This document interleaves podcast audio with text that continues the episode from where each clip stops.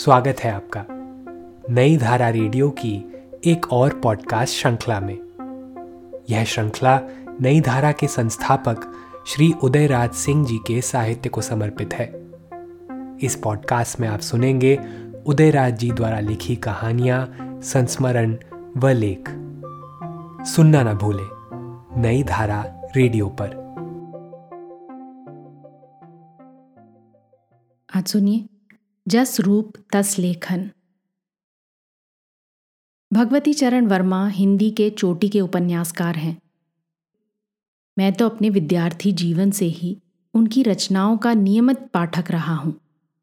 और जब कभी भी उनका कोई उपन्यास प्रकाशित होता है तो उसे खोज कर खरीद लेता हूँ और बिना उसे पढ़कर समाप्त किए चैन से नहीं बैठता। भगवती बाबू के तो अनेक उपन्यास निकले, एक से एक बढ़कर। मगर चित्रलेखा जब प्रकाशित हुई थी तो हिंदी जगत में धूम मच गई थी। उसकी फ़िल्म मैंने पहली बार इलाहाबाद में देखी थी। उन दिनों मैं वहीं विश्वविद्यालय का छात्र था, और मुझे याद नहीं मैं तथा मेरे मित्रों ने उसे कितनी बार देखा। उसकी थीम ही ऐसी तगड़ी थी कि उफ, कुछ न पूछिए। और फिर मेहताब की एक्टिंग, चार चाँद लग गए। उसी समय से मैं भगवती बाबू को देखने को ललायत था, मगर उनसे मुलाकात तो वर्षों बाद आकाशवाणी दिल्ली में हुई, जब वे वहाँ काम कर रहे थे और मैंने नई धारा निकालना शुरू किया था। पाँचवें दशक के उत्तरार्ध की बात होगी। नई धारा के लिए, उनकी कोई रचना लेने के लिए मैं आकाशवाणी दिल्ली के उनके दफ्तर में पहुँचा। पता चला, कहीं अंदर ही घूम रहे हैं, उन्हें ढूंढ निकालिए। मैं पड़ा चक्कर में उनके फ़ोटो से भी मेरा परिचय न था। खैर, तुझे ढूंढ ही लेंगे कहीं ना कहीं।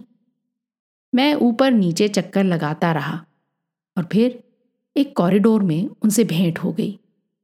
एक सज्जन ने जान पहचान करा दी।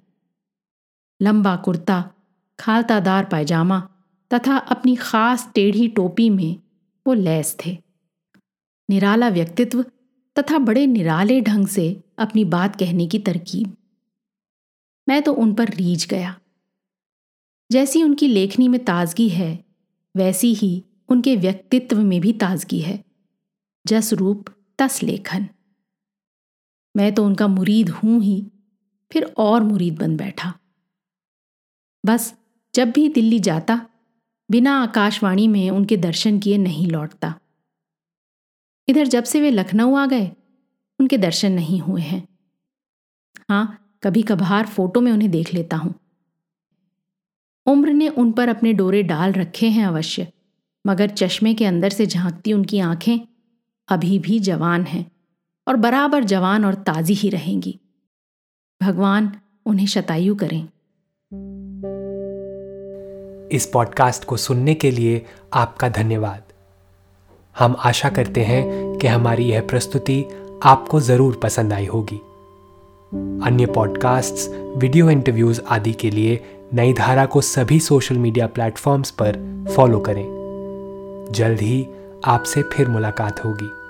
धन्यवाद।